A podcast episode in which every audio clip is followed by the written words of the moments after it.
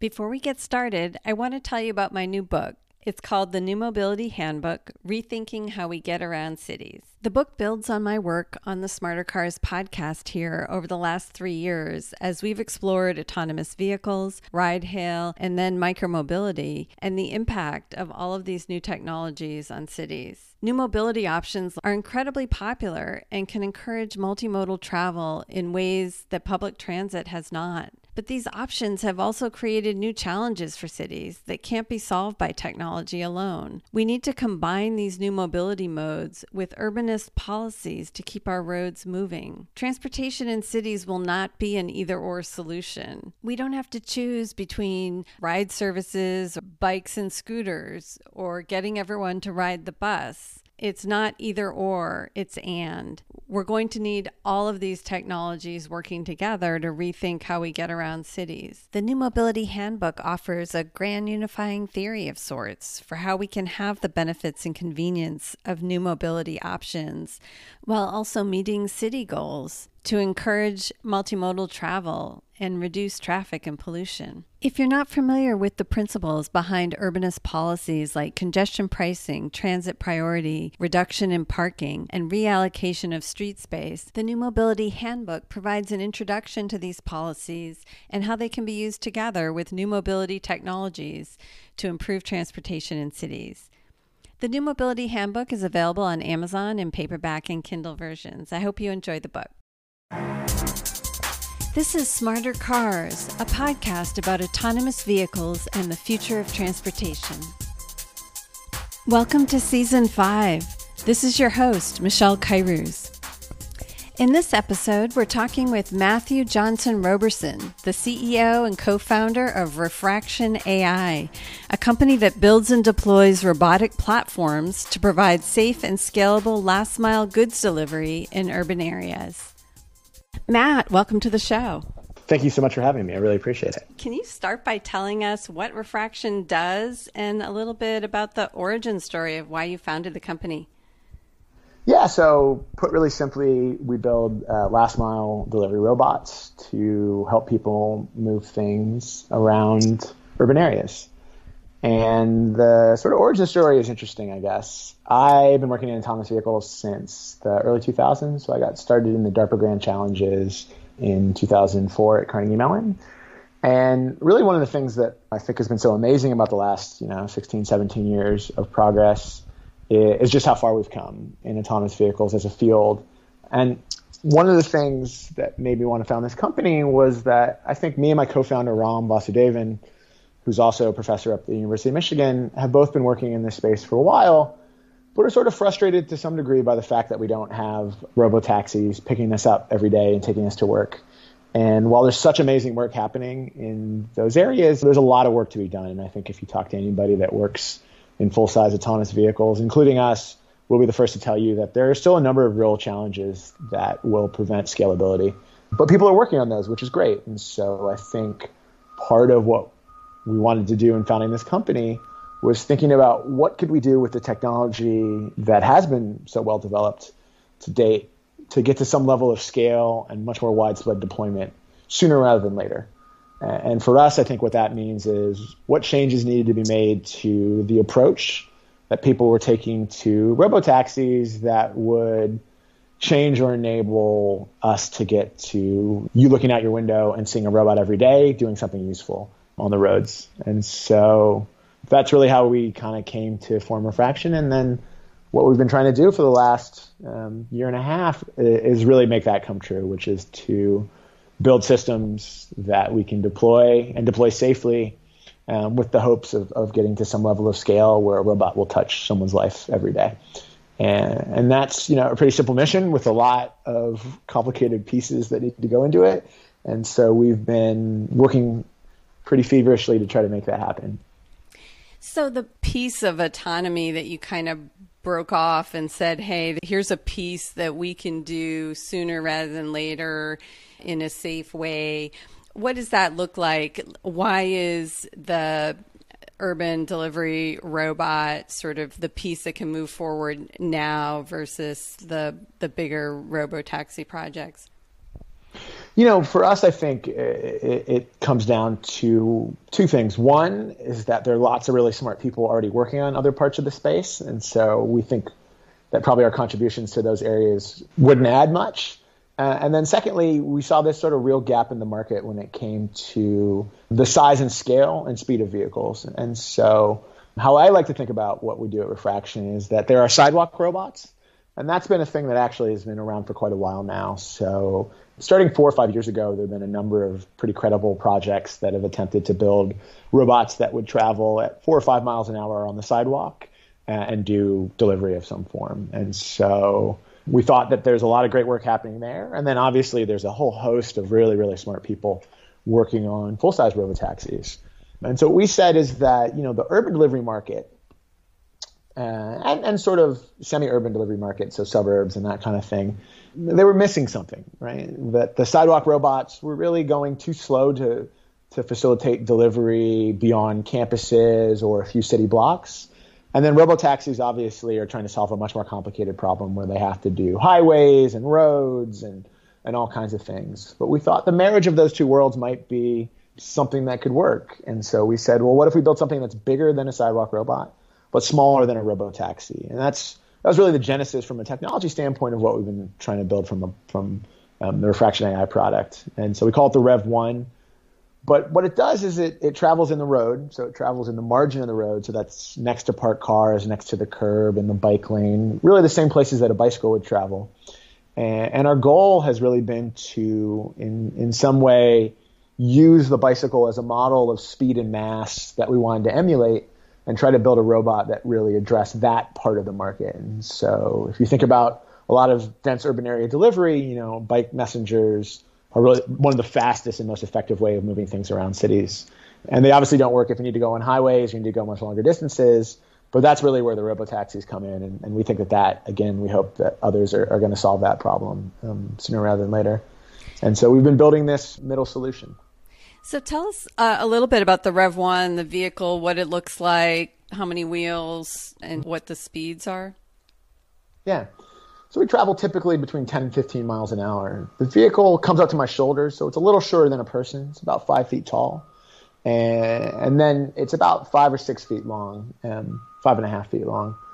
And it's about 32 inches wide. So that's about as wide, a little narrower than a bike lane. So, really, to get a sense of the volume, if you imagine an adult on a two wheeled bicycle riding it, that's sort of the kind of volume that it's occupying in space. Now, one of the big challenges with bicycles is that you obviously, as a human being, when you ride a bike, balance that. And so we thought we would take one of the harder problems out of the way uh, early. And so we picked a design that's statically stable. And so what that means is we have three wheels. And so when the vehicle is not moving, it can sit there. So we didn't want to have to constantly be balancing. So we built a three-wheel design, um, two wheels in the front, one in the back, and that one wheel in the back is where all the drive energy comes from. So that's sort the, the drivetrain, and we were able to leverage sort of lots of the developments that have happened in, in e-bikes and some of the really, really great, cheap, and very efficient motors that have come out of those developments to drive the vehicle, uh, and then obviously two wheels in the front to be able to you know turn, steer, but also balance. So if you're familiar with a recumbent tricycle, and particularly the tadpole variety with two wheels in the front, um, one in the back. That's what we're building around. So it, looks like a tadpole trike if you've seen a tadpole trike before. And so that vehicle is about 100, 110 pounds depending on load, and, and again traveling between 10 and 15 miles an hour. And who is manufacturing the vehicle for you? So it's a combination. Roush is doing the exteriors for us and helping with some of the frame welding, and then we're doing the electronics integration and uh, obviously software and sensors in house. So it's been a great partnership. Roush has been um, hugely helpful. They have a wealth of automotive experience, and they've been able to bring that to bear in, in helping us to get the initial prototypes built. And so, yeah, the things you see on the road are Roush has done the exterior on, and then we've done the chassis and um, sensors. And are, are they the company that built the Google Firefly? I believe they built the Firefly. They have all kinds of other uh, AV clients that they can't tell us about because of obviously confidentiality challenges. But uh, if I remember correctly, I believe they did the Firefly. That's right. Yeah. So, your team is doing the sensor suite and the technology layer for autonomous operation in house?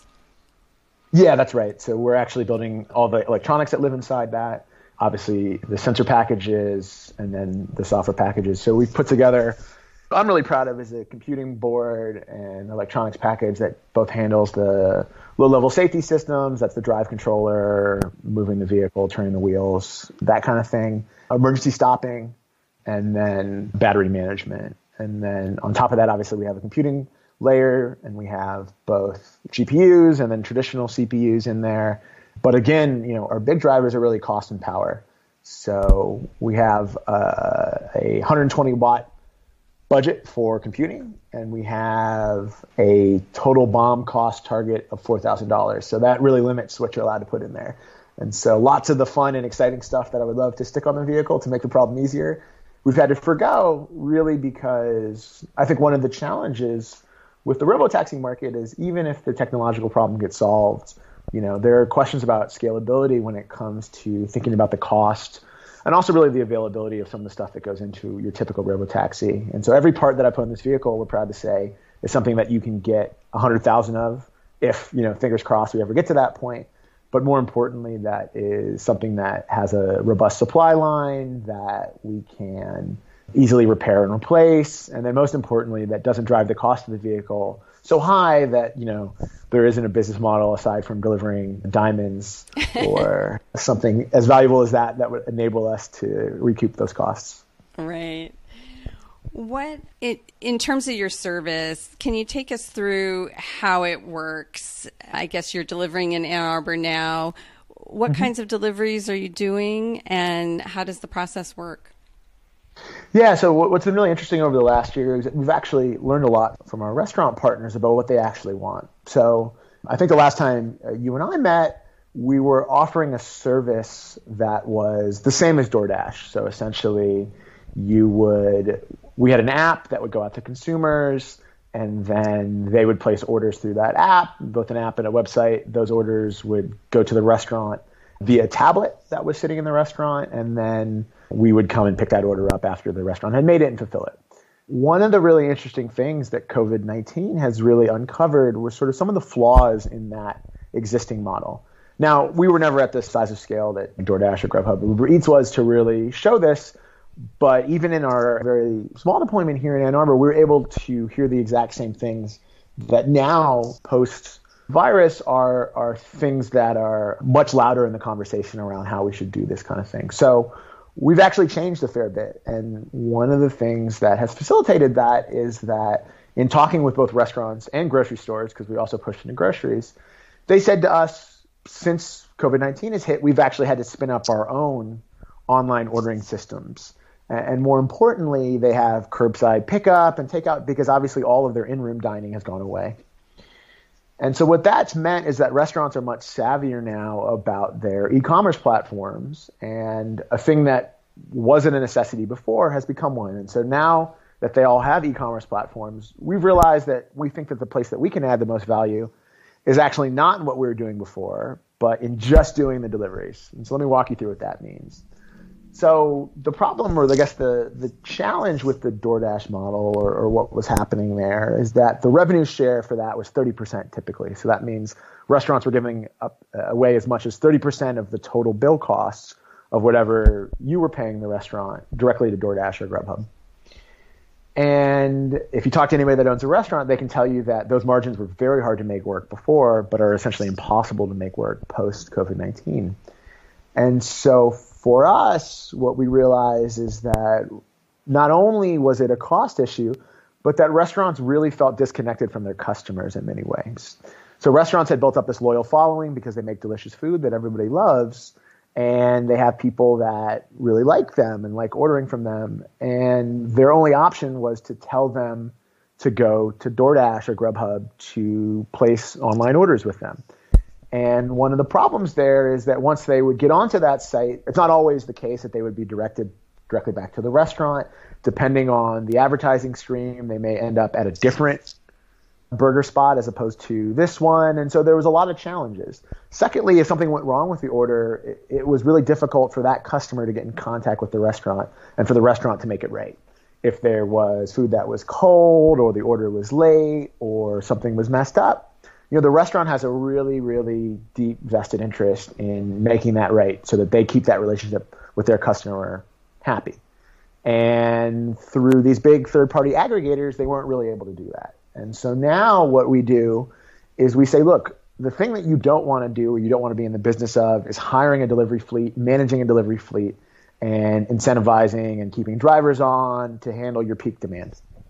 And so what we do is we offer exactly that. We offer a robot fleet that can be tasked to pick up and drop off food for these restaurants. And so the process is super, super simple. The restaurant has a tablet, and from that tablet, they can call a robot and then enter in on that tablet or integrate with their point of sale system where that order is going. And that's it.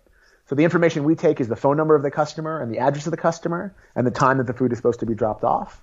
And that is our API or interface point to delivery. And so if you're a restaurant and you have phone orders, you have web orders, you have even DoorDash or Uber Eats orders that you're going to do the fulfillment on and consequently pay less of a revenue share for, we can fulfill those for you. And so as opposed to trying to offer this full stack solution where we do the marketing, we do the advertising, we bring the customer in, we do all of that we very simply are the fulfillment layer for these restaurants. And so that's what we've been rolling out and over the last month. And that's what we're going to try to expand with in our go to market. So the restaurants, by necessity, all have their own capability online to accept orders and to have a menu and all of that. So instead of you having to provide that customer interface where the order is actually selected and, and placed and paid for, instead you're letting the restaurant do that and then they just contact you simply for the delivery piece. That's exactly right. And the, the second bit of that, I guess, is that they don't pay us nearly as much as they would have to pay the others. so as opposed to a revenue share model, we've gone to a flat fee. And so that means the restaurant is really in a position to decide what orders make sense and, and what the business model is that makes sense for them. And the economics of it are, are much simpler. They understand that they're going to pay a flat fee per delivery. And so they can think about what their dynamics are around minimum order size and volume. But most importantly, all that money goes to the restaurant. The second bit that's probably a little bit less obvious is that robots don't need tips. But one of the big sort of pain points that I don't think I understood before I got into this is that when you tip on DoorDash, that's going to that DoorDash driver, not to the restaurant. And so the back of house staff at the restaurant, all the people making your food, they aren't really seeing that. And so it was really challenging for restaurants because they had to figure out a way of compensating their own staff, and it's a very difficult thing to work in a restaurant, particularly during the pandemic. And without the ability for you to pass those tips on, it was really, really hard for them to figure out how to make those economics work. So even better than just not taking a revenue share, any tips that you want to give on the order. Those are obviously all going to the restaurant. And they can distribute that to their own staff in whatever way um, they were before, just as if you were in the restaurant and you tip your server. Yeah, that's really interesting how the economics of the whole business uh, really have changed with COVID. It, it's mm. become so challenging in a business that already had very low margins. How are you figuring out what your service area is in terms of the geography? How do you think about how long a trip will take or, or should take in order for it to be a service that everybody's happy with? Yeah, that's a great question. So, one of the things that if you talk to people in, in the restaurant business is that there's both customer concerns in terms of like what customers' expectations are around delivery time, and then there's also food travel concerns.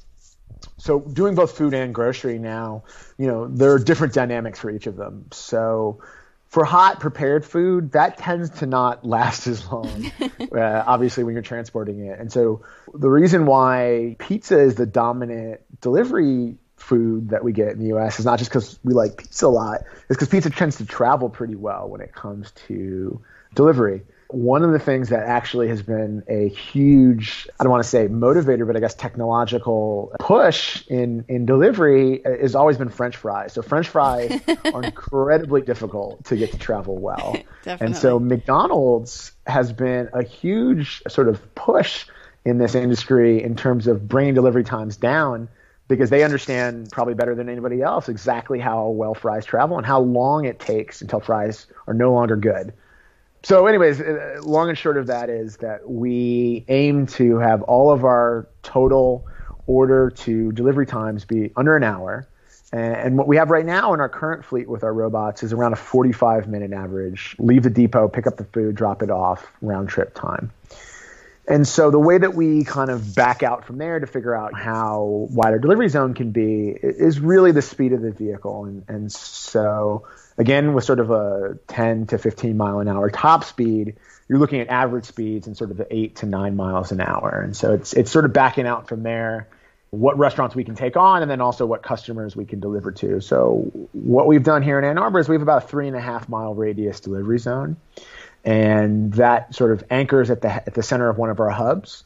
And, and the real plan to expand that in future is not to make the vehicle much different, but really to think about a hub and spoke model where you have vehicle nests where a bunch of vehicles will live, and you have those strategically placed around a city such that you can serve different areas of that within that three mile, three and a half mile radius. And so we've been doing that and as we actually begin to expand further south and north here in Ann Arbor, we're exploring where our second nest is going to be and where we can kind of get the right space to base some of the vehicles for delivery. So, how many trips a day can each ve- vehicle make? Like, I'm trying to imagine how big a fleet would need to be in order to provide regular service to mm-hmm. you know a number of restaurants. Yeah, so you know what's really interesting is that this the number of deliveries that different restaurants do varies quite a lot. And I don't think I had any sense of this. So some restaurants can do upwards of 100 deliveries a day, but that is really, really the high end. And those are almost exclusively pizza places, to be honest. and, and, the biggest pizza places do sort of 100 deliveries a day across a, a city the size of Ann Arbor. Most restaurants are much smaller than that. So you're in the order of 10 to 15 deliveries a day, but some are closer to 20 to 40. Um, again, it really depends on the on the size of a restaurant, the size of the kitchen, and, and to some degree, really the cuisine, because people order more of some things for delivery than others. So, a vehicle right now, we find over a, a seven hour shift can do anywhere from, let's say, eight to 10 to 12 deliveries, depending on distance. So, we're seeing kind of 12 at the high end and eight sort of on the lower end, seven to eight on the lower end. And and so what that means is that you, you can take the number of deliveries that we think we can do in a, in a town of this size and, and divide that by that number to figure out how many vehicles you need. Now the real challenge for us is is not demand; it's it's really vehicle supply. And so what we're hoping to do is to be at well, our plan is to be at 25 vehicles by the end of this summer. And so we think with that we'll be able to handle, uh, in fact, a, a fairly good chunk of the delivery in town. So that'll put us really on par, at least in this market, with all of the major players, DoorDash, Grubhub, and Uber Eats. And in fact, we'll probably, if we're able to operate that fleet continuously, seven, eight hours a day, or even over two shifts, we will be probably the largest delivery provider uh, here in town. So that'll give you a sense. This is about 100, 120 thousand person town. And so we think that's probably a pretty good model for how this would expand. So if you imagine that in sort of an area in which you have 100, 125,000 people, 25 robots feels like pretty close to the right number. Now, again, there can be pretty big variations depending on uh, a bunch of other factors economics of the area, age of the people there, how much online commerce they do. So it's not a hard and fast rule, but we think that it's pretty extrapolatable. But also, we're hoping to learn more as we begin to expand and really test the limits of, of what that will look like. And how much of each trip today is generally autonomous versus requiring intervention from your teleoperation folks? You are watching these vehicles and able to control them remotely using teleoperation? Yep, that's right. You know, it really depends on route. And I think if you talk to anybody that works in the industry, they will highlight that there's some problems that we're really good at with AVs and some that we're really not.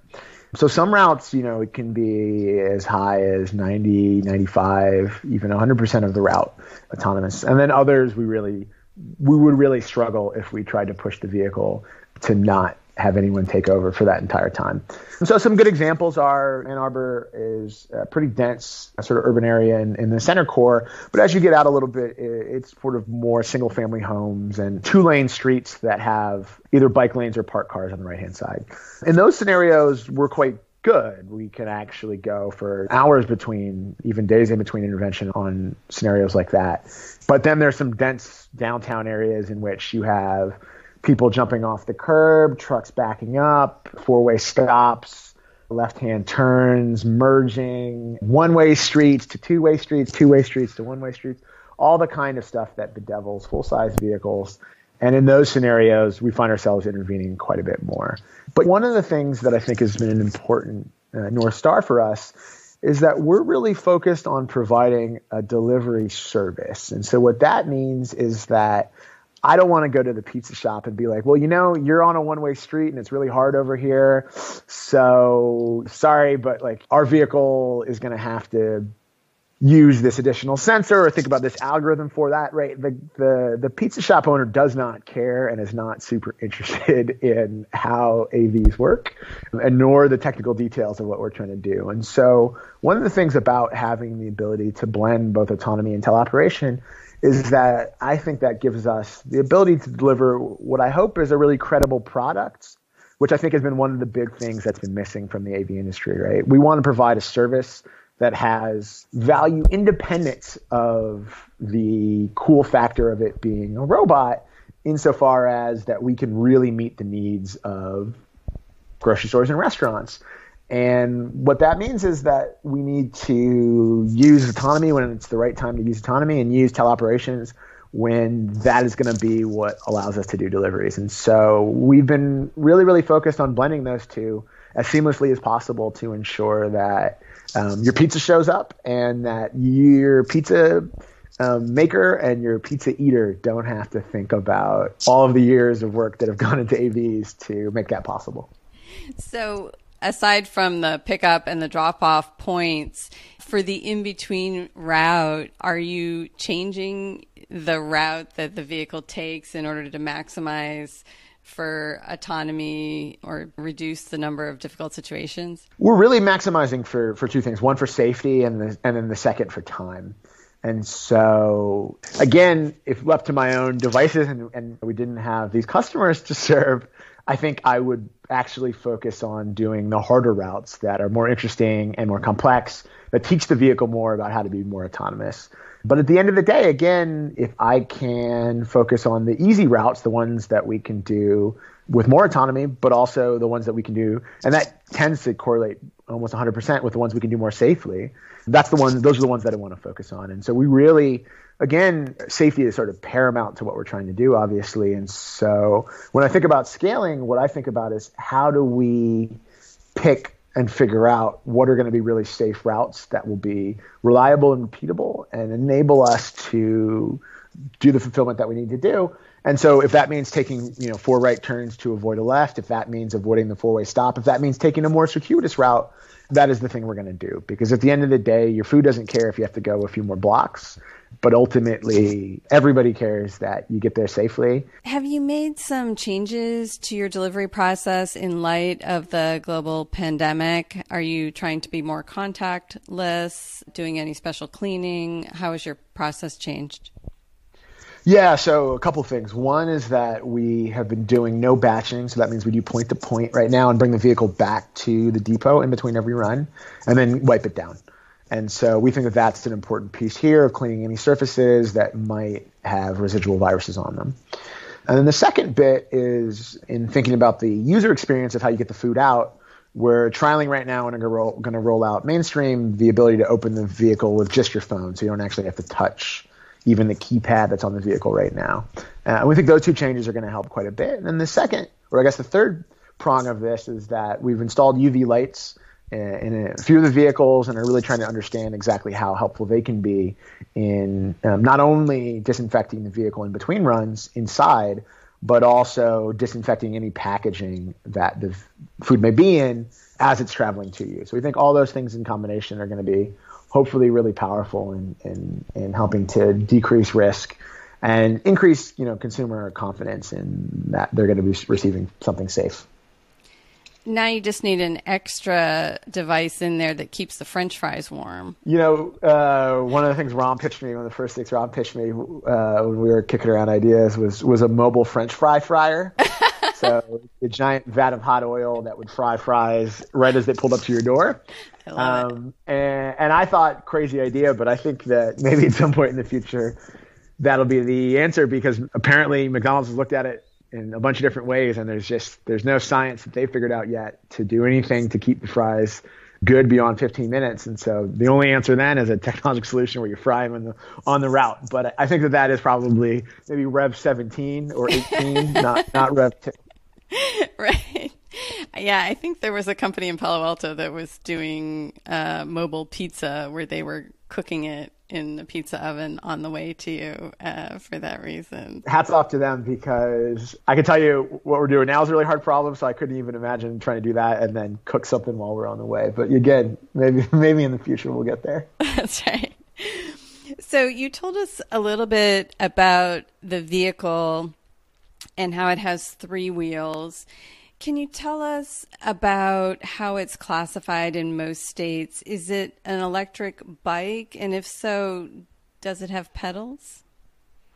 Yeah, so one of the things we've done is aim to really meet all the requirements for an e bike in most jurisdictions. And so it has some pedals that are hidden under the shell.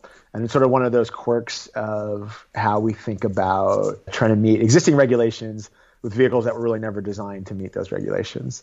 So what I am hopeful about is that we're actually moving into a new era now where we're starting to see legislation on the books that will directly address sort of delivery robots as a class. And so we're working here at the state level to get legislation passed that would reclassify us into our own class of vehicle. Obviously, legislation takes longer than fitting into the existing regs, and so what we've been doing is is building vehicles that meet those requirements. So under 26 miles an hour, under a 500 watt motor, and all the other requirements for a class two e-bike. But in fact, one of the nice things is that Michigan has very robust autonomous vehicle legislation. So essentially, what that did is that that law that was passed statewide sort of opened up the door to a whole host of autonomous vehicles, really of a bunch of different stripes. And so we've been able to both fit under that legislation and then from a vehicle code legislation try to meet all the relevant vehicle code legislations for both e-bikes, but then also for mopeds and a couple of other things. By trying to by trying to hit all of those, what we're really aiming to do is to make it really easy for regulators when they want to pass a law that says, well, this is what this class of vehicle is going to be regulated under moving forward, to, to do that in a way that it, it fits into a nice, tidy framework. But we're really hopeful that this legislation is going to pass. So there's legislation that's being introduced right now on the floor in the House in Michigan, and that would reclassify not just us, but also sidewalk delivery robots and a whole host of other vehicles into a new class of personal delivery devices that hopefully means that there's a permanent and very clear path forward for a bunch of types of robots, which is obviously exciting to me as a as a robot lover. Some folks in the micromobility community have pushed back on the idea of electric pod, larger size vehicles riding in the bike lane. How do you think about that problem? In terms of conflict on the roadways? And how does your product compare to other say cargo bikes or or other products that you typically see in the bike lane? That's a great question. So it's one of the things that we've been thinking about. Um, i guess the first thing we'll say is tragically there aren't really enough bike lanes to make a bike lane exclusive robot a viable option really anywhere in the us right now. And so we spend probably about 15 to 20% of our time in bike lanes and the rest of the time on the road. And if you talk to anybody that cycles here in Ann Arbor or really any major city, they'll tell you that bike lanes are getting better, but they're still really not where they would need to be in terms of connectivity and, and sort of um, density of deployment to make it viable to be able to kind of move through an entire city just on bike lanes. But obviously, we're really sensitive to this idea around being able to share that and to be good citizens, not just of the bike lane, but also of the road. And so I think the big challenges there the way that we think about them are, are a few fold. One is typically speed differential. So if you talk to bikes, one of the biggest risks that bikes face is when there's a massive speed differential. Obviously, that's when there's the highest, um, one of the highest opportunities for fatalities. And so you don't want to be riding your bike on the highway because cars on the highway are going 50 miles an hour, 60 miles an hour, and you're going 20, and that's unsafe. And so in that same way, we think about roads and you know places where you don't want to be riding your bike because cars are going too fast is a place we probably don't want to be. And so obviously not the highways, or obviously highways are not one place that we one place that we don't go, but also really high speed roads, sort of these big multi lane roads where it really would feel pretty unsafe to cycle. Now, when it comes to thinking about sharing the bike lane, I think that's a more interesting and kind of longer term question. I think cyclists are really sensitive to, and rightfully so, the thought that other people are going to be using these lanes aside from them. But the way I've always thought about framing that is sort of the following. I think it's critically important to think about a holistic solution to urban mobility, and bike lanes are one piece of that, but also it's thinking about how do we get more pedestrian protection? How do we decrease the number of pedestrian fatalities, cycling fatalities? How do we do all these things in, in concert? And we hope that we're one small part of a larger arc that cities are undertaking right now to move towards zero pedestrian fatalities. And so my hope is that our ability to credibly do delivery will hopefully lead to less ride hailing vehicles or your Uber Eats or your whatever DoorDash vehicles taking up space on the road, but more importantly, putting more cars out there on the road that are not only burning fossil fuels and moving around with 4,000 pounds of car for 10 pounds of food, but also stopping quite a lot and stopping quite a lot in the margin of the road, which means that they're sort of in direct conflict with bicycles in the sense that if you're a DoorDash car and you double park in the bike lane to go do your delivery, a cyclist then has to go around you to make that um, safe. And so I guess the way that I've been thinking about it is that we're hoping to be as cyclist friendly as we possibly can be. And so one idea there, right, is not double parking in bike lanes, not double parking in the margin of the road, being smaller and narrower, figuring out ways of getting ourselves out of the way. And that can include pulling up onto the sidewalk and waiting there uh, again, out of the way of pedestrians, hopefully as well. But thinking about ways of tucking a, a narrower, smaller vehicle out of the way so that cyclists can get by and that you're not taking up that kind of space. And and what is the total weight of? I, I know people think about safety in the bike lane in terms of the weight of the vehicle and the speed at which it's traveling. And so I was yep. trying to compare in my own mind an adult male riding an electric bike versus your delivery pod that doesn't have a human on it. How would you compare those those weights and those speeds? Yeah so the easiest way of thinking about it is we're about the weight uh, of an 11 year old on a bike. So we're in the 100 to 120 pound range again depending on load and configuration. And so what that means is that ultimately we think that that mass and then the speed we're going really changes the risk profile. And it's one of the big reasons we think that autonomy at that size and speed is viable. But we're probably, well, it depends on what person's riding the bike, but we're probably uh, from an average uh, American male, probably 40 to 50 pounds lighter.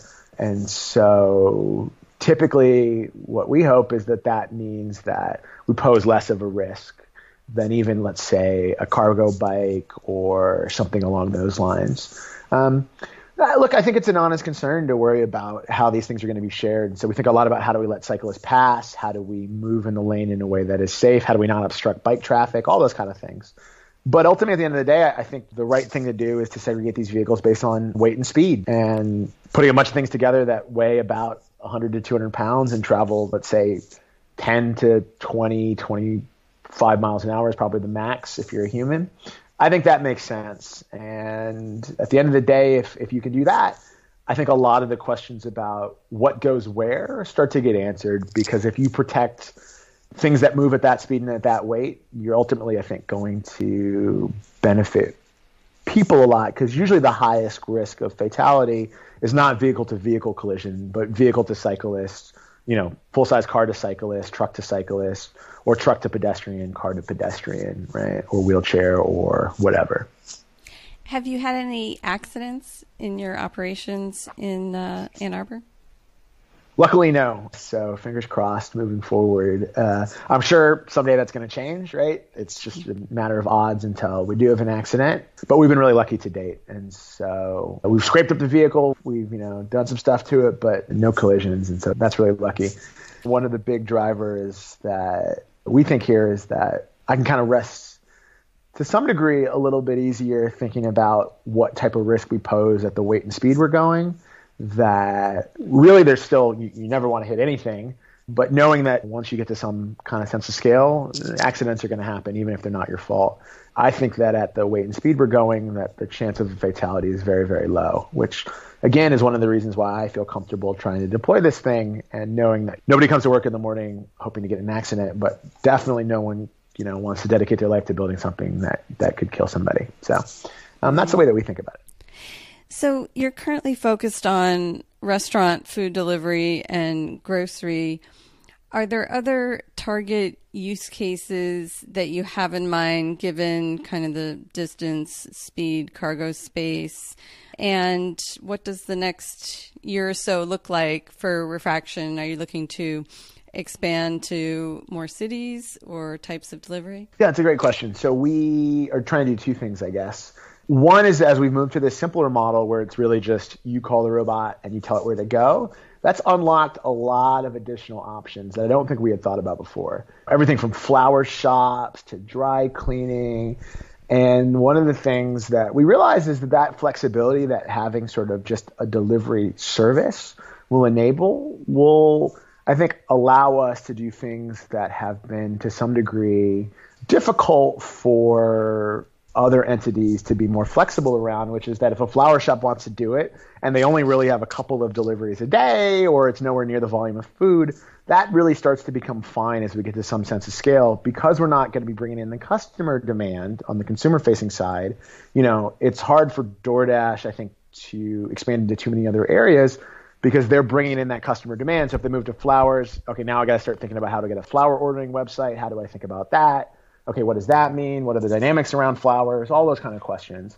And so, focusing on the delivery layer, what we're hoping is that that will enable others that really have been kind of locked out of this on demand delivery space. Now, there's some options. There's Amazon Flex. DoorDash does have a straight drop off option. There's Postmates. But really, none of those have hit the level of scale that I think they would need to be at to, to be really viable options for lots of other small businesses.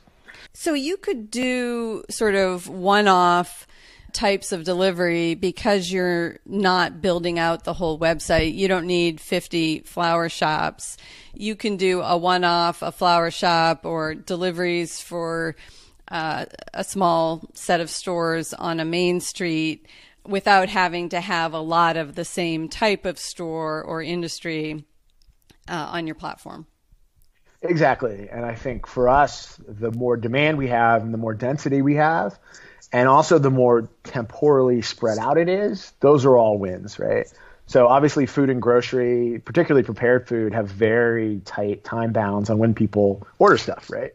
They tend not to order in the morning. They do a little bit of lunch, mostly at dinner, not too much super late at night. But lots of other things have huge time windows that really vary. And so we got into grocery to smooth out the demand of prepared food. And that's been a huge eye opener since COVID, where we realized, oh, great, you know, not only is there a ton of growing demand in grocery, but also grocery doesn't need to happen at lunch and dinner, right? It can happen in the morning, it can happen in the afternoon, it can happen in between.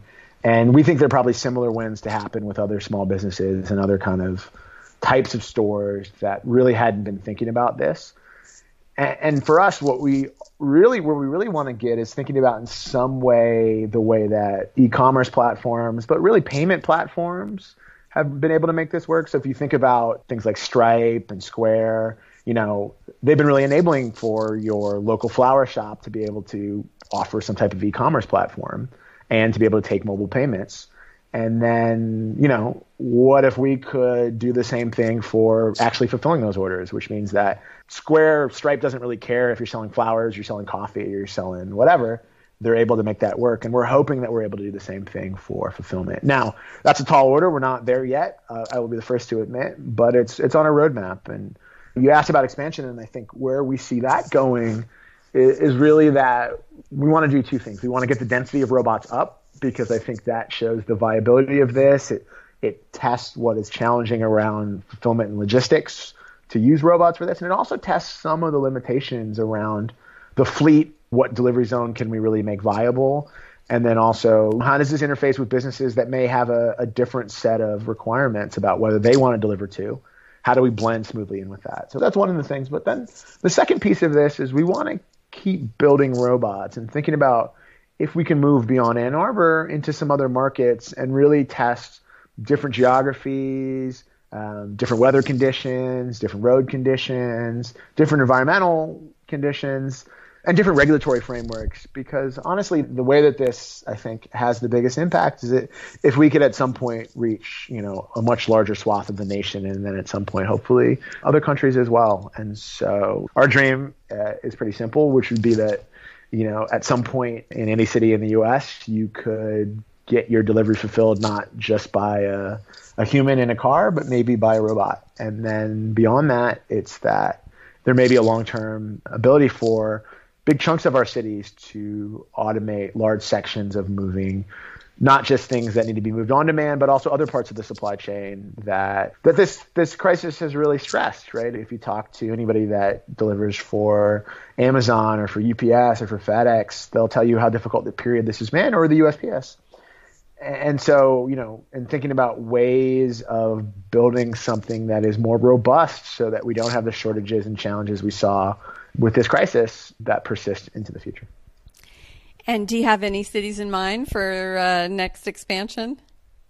We do. We have a couple on the list. So california would be great. And so we're looking at palo alto out there because they have had some other robots they've tried out. So we think that that's a great starting place. We're also looking at boston uh, and then Chicago, and then also maybe Columbus. So we have yet to select anywhere. So these are sort of still in the let's plan it out, let's see what we can do era. But we're already kind of sending people on the well, we were sending people out to go look at things before all this. Now we're sending people on the internet to do some research around exactly what it would mean to deploy in any of these places. But we're we're actively thinking about where the next stop is, um, sort of after the summer. Great. Well, we're all looking forward to uh, a robot coming to a city near us. Thanks so much for coming on the podcast and telling us about Refraction. Of course. I really appreciated being here. It's been great. Take care. Thanks again to Matt for joining us. You can find the show notes for this episode and all of our season five episodes on our new publication at smartercars.substack.com. And there you can also sign up for our email list for new podcast episodes and articles. If you're enjoying the show, please leave us a rating and review on Apple Podcasts or wherever you listen to your podcasts. Thanks for listening. We'll see you next time.